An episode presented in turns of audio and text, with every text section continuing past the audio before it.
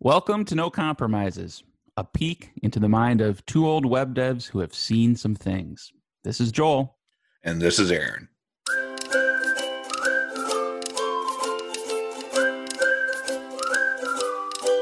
So Joel, have you ever heard of War Games?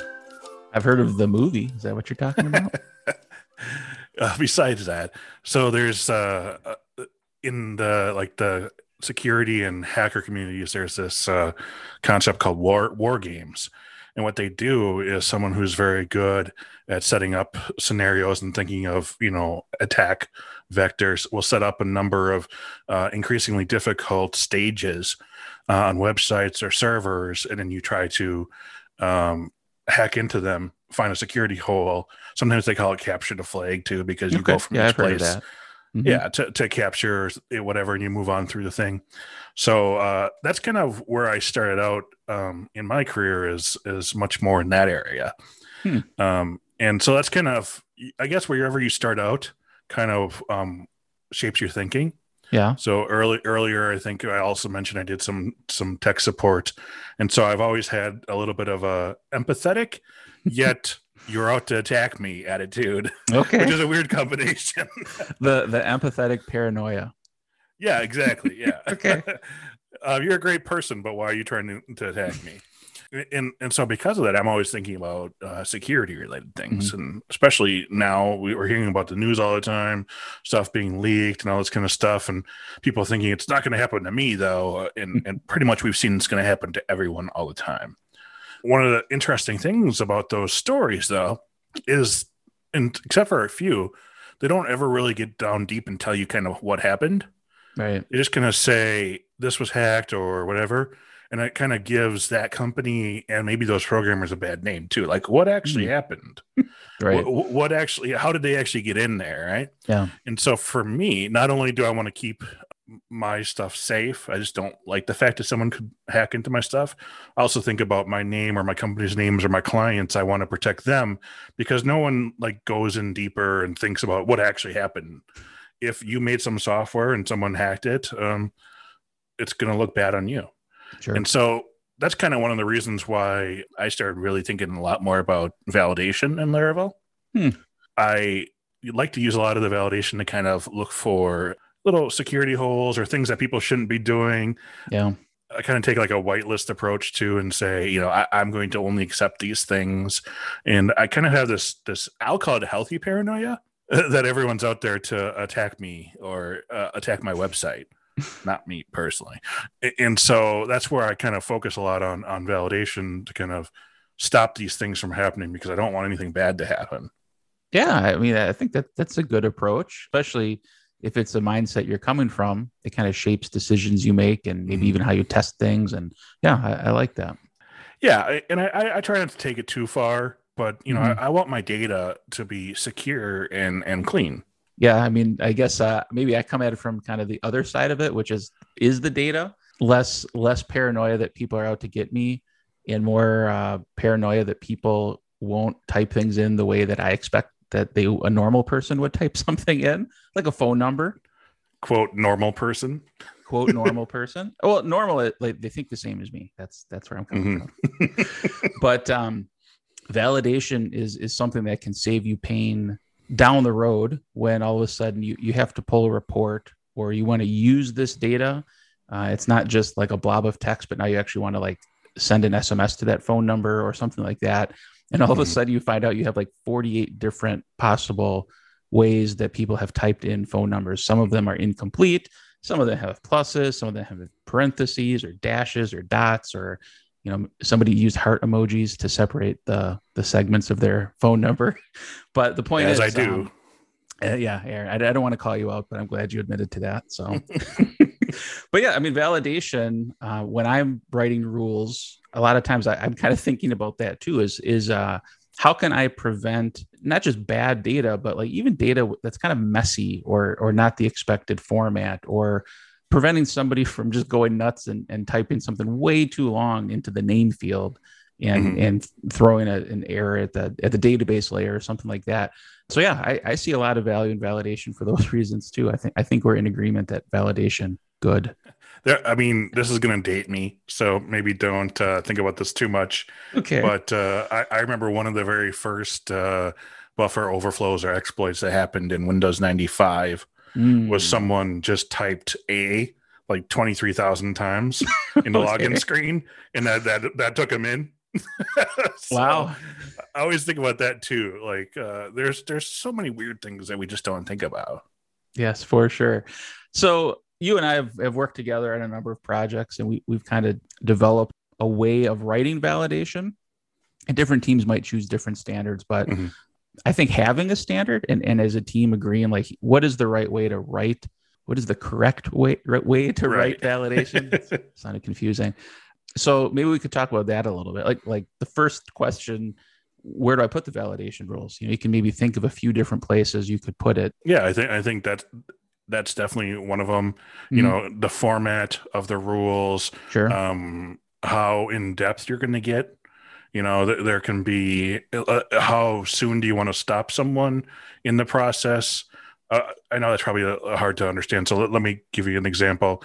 Like if we have a rule that has an in, you know, so you have all these in items it can be, and they all happen to be numbers. Do you also check to make sure that it's numeric first and stop them there before you check the in, you know, things like that, you know, and then also, do you use bail? Do you stop on just the first error? Do you let all the fields kind of validate? All those different things like that are good standards to have too, because they not only help people write code faster, which is what standards also help you with. They help you review code faster, have less nitpicky things, and then give a good user experience. Yeah. Those are all important things. Like just a current example of this. So our standard is to always use the array syntax for rules, even if it's simple. Like it, literally, if it's just required string, like, yeah, you could do that as pipe delimited string, but we've chosen to always use arrays.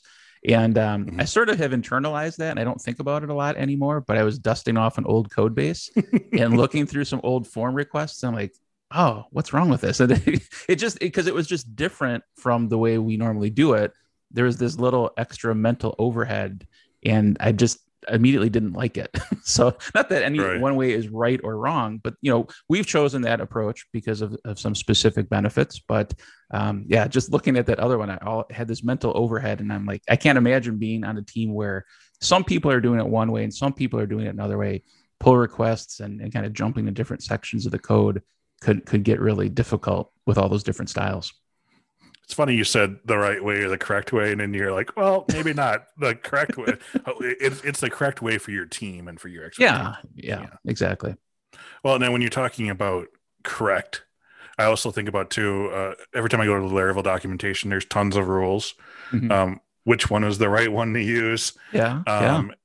And actually, what's pretty interesting too is Laravel's constantly evolving, and they're adding new rules pretty much well, not every week, but they can happen in the weekly releases or the minor versions. Yeah, I mean that happened fairly recently, right? Within the last several weeks, there was that new prohibited if and prohibited unless rules, and those probably not ones I've reached for. In fact, I don't think I've even used prohibited, but there was already exclude if and exclude unless and required if. And so it was kind of adding some symmetry to the code base, and somebody had a need for it. And so that itch was scratched and it was added to the docs. It was added to the framework. But yeah, I mean, that to your point, unless you're looking at the docs or following a news feed or watching the PRs, you might not even know about new rules that are available for you to use. I think a lot of people are validation isn't the most exciting thing. No. But there are a lot of good reasons to make sure you kind of focus on it. Like you said, yours is you focus a lot on data integrity, and I do security, and you have to keep up to date with that. For sure. So keeping up to date, figuring out the right rules. It's no coincidence we're talking about this because we've been working. Why, Joel? We've been working really hard on a really complete reference on the topic of validation. So both a book and some accompanying exercises to help you practice. So if you're intrigued by this discussion, make sure to listen to the end. Our final little tidbit will have a URL where you can get more information on the book.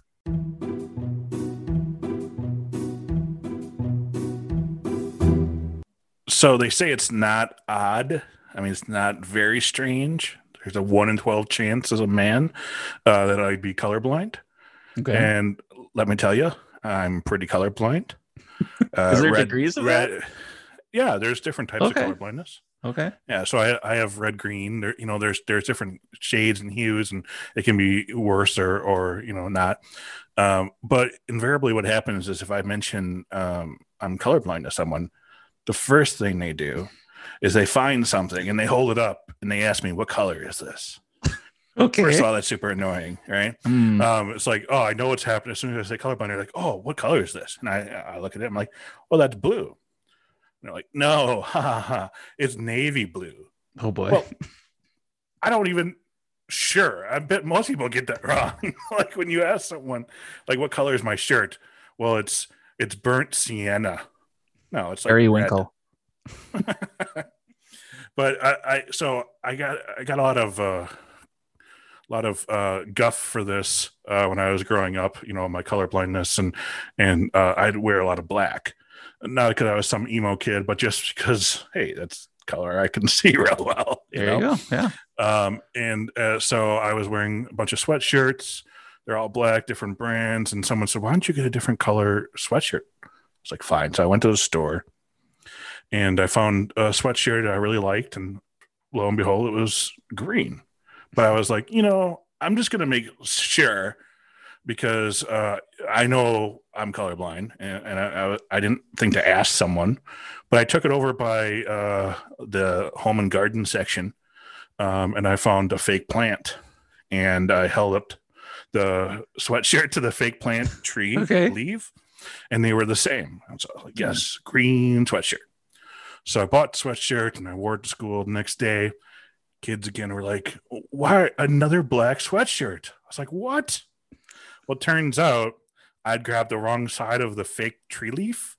The front was green, the bottom was black. And so I mentioned up to a black one again. So yeah. I've only ran a couple stoplights.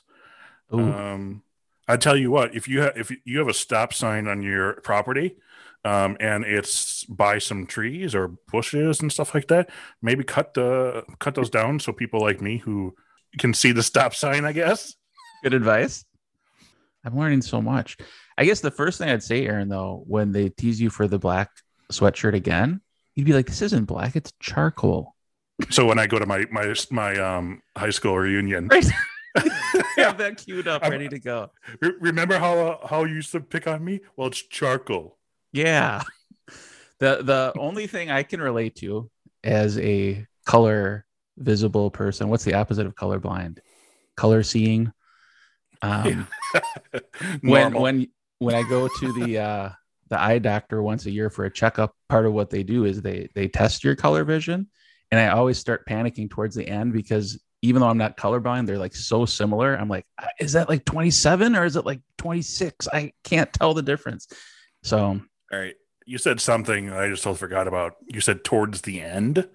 I get the first one. It's 72 or 76. Okay. But after that, I can't see any of them. All right. Fair enough.